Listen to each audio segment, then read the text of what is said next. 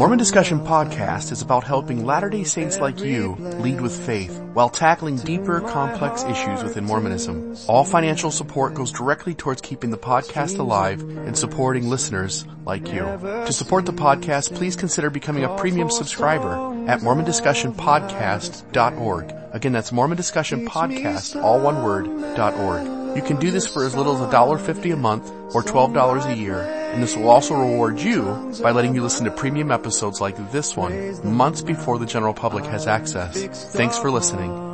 And now, on to what you've been waiting to hear.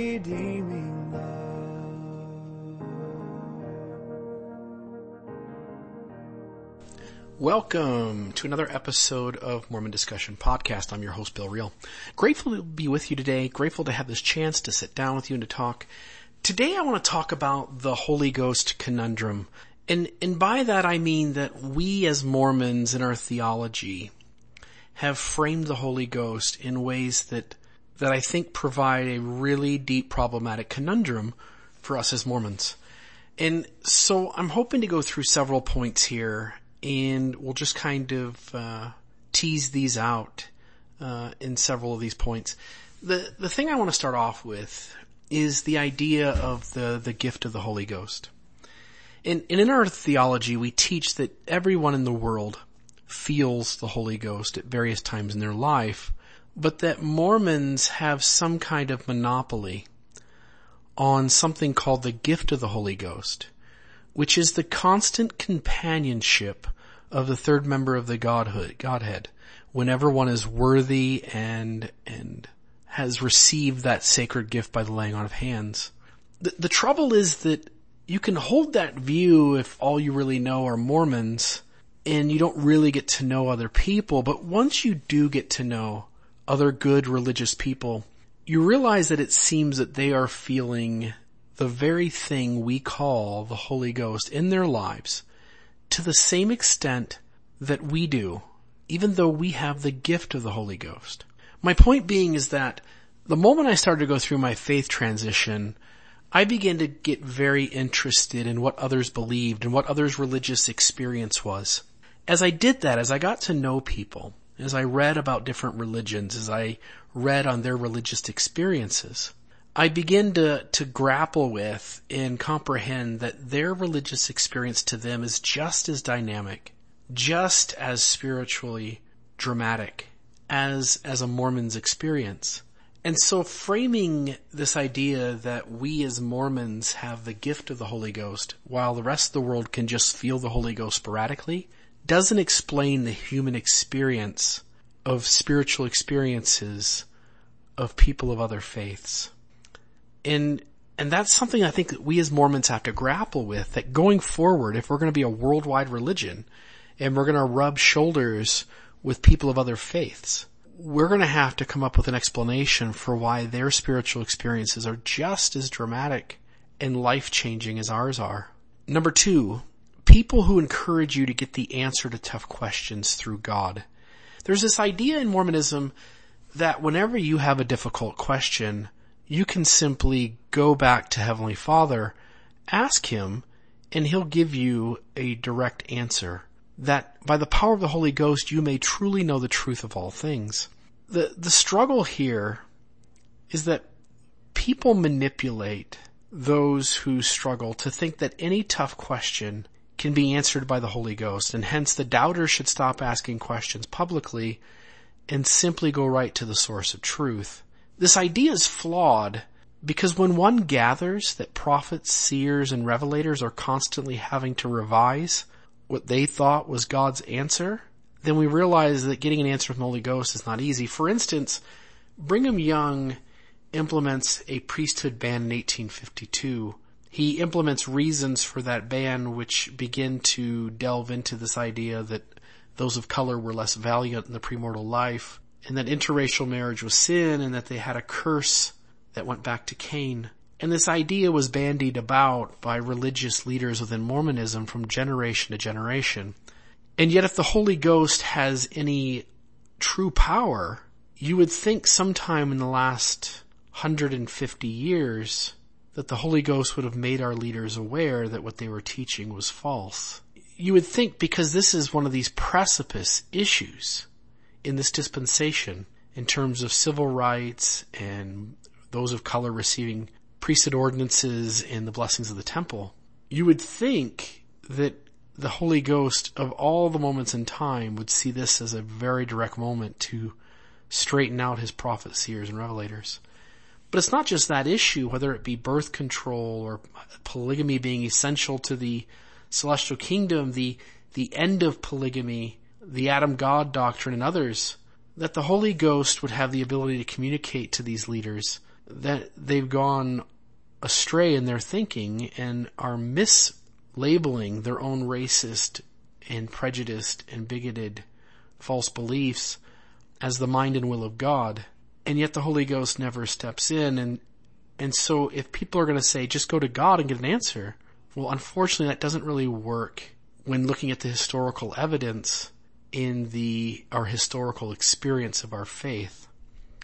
Number three, this policy that comes out in November, the brethren defend this as protecting the children and Elder Christofferson specifically says that nothing is lost. These kids can come back when they're adults and nothing will have been missed. And yet we also teach within our faith just how valuable the gift of the Holy Ghost is that we give it to our kids when they're eight and that it will be such a help to them as they go through their teenage formative years. It will help them make better choices. It will help them stay off drugs. It will help them not have promiscuous sex. It will help them with their homework.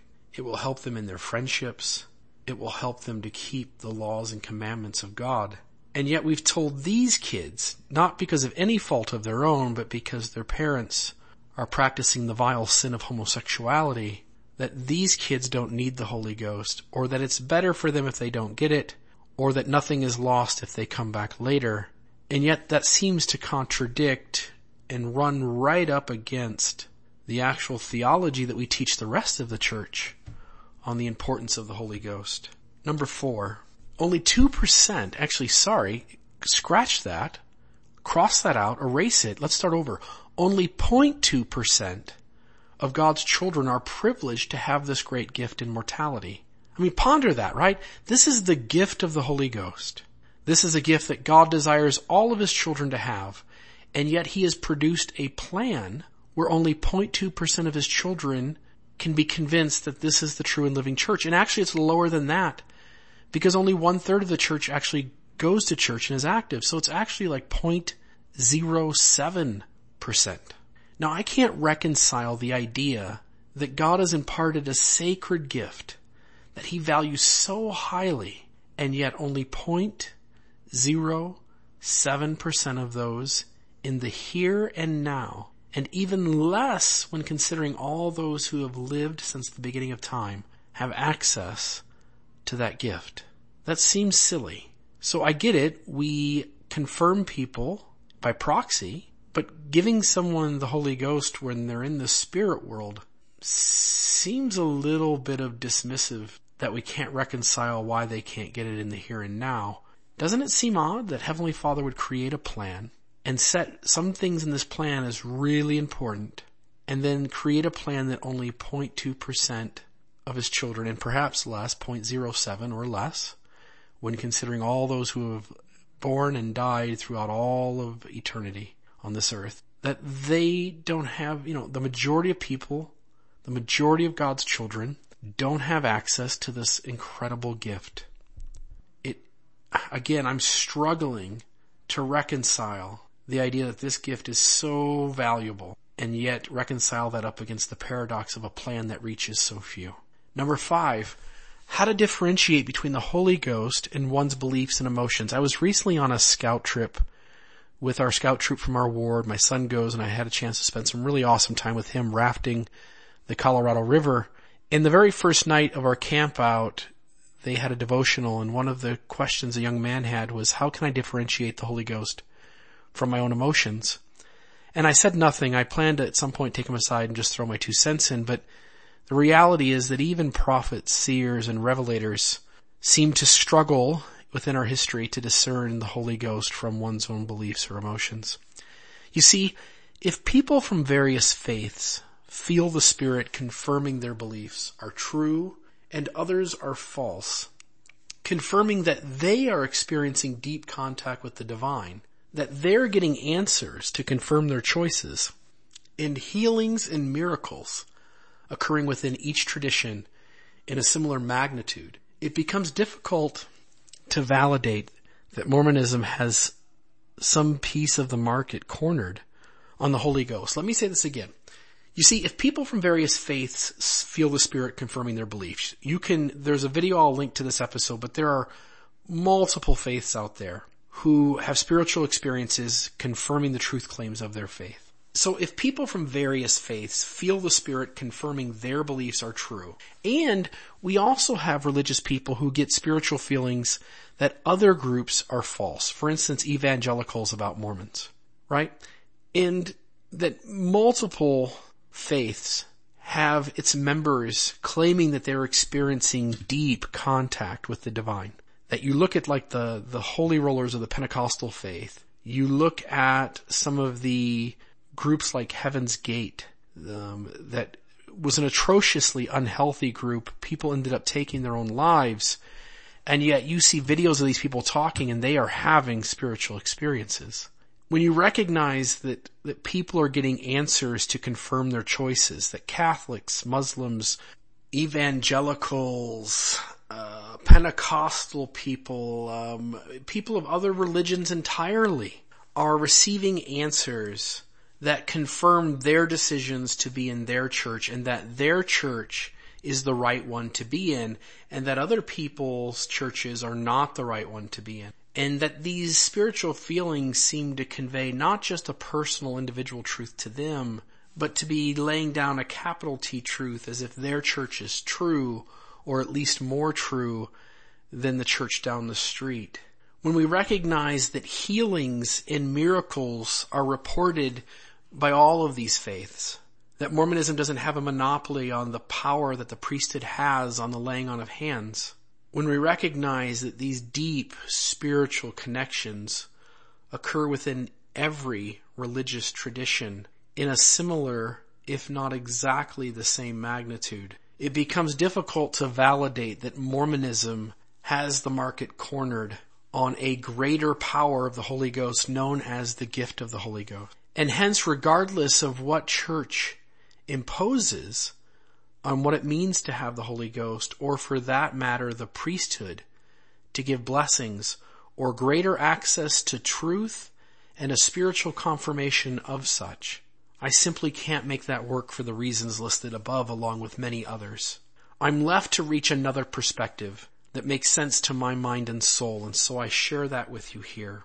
I've shared before in the podcast that there's a scripture where Jesus says that I have to leave so that the comforter can come. In some of the Bible translations it says it is to your advantage that I go. And I have to wonder why Jesus thought it would be best that he leave so that this spirit can come. And the only conclusion I can come to is that as long as Jesus stood with the disciples in mortality, they would be paralyzed by the outside authority. Every time they had a question, they would turn to Jesus and say, what say ye, master? Rabbi, Rabboni, tell me. You see, Jesus had to leave as the outward authority so that Jesus could come as the inner authority, the Holy Ghost within us. Jesus and the ordinance of confirmation are designed to encourage us to develop our inner authority. Think about that for a moment. People lay hands on your head and give you, they rhetorically or verbally give you a gift, a gift where they are pronouncing that there is now going to be a spirit within you that will lead you to further truth. That rather than look to outward authorities, you will have an authority within yourself that can testify of what is right and can help you to learn truth.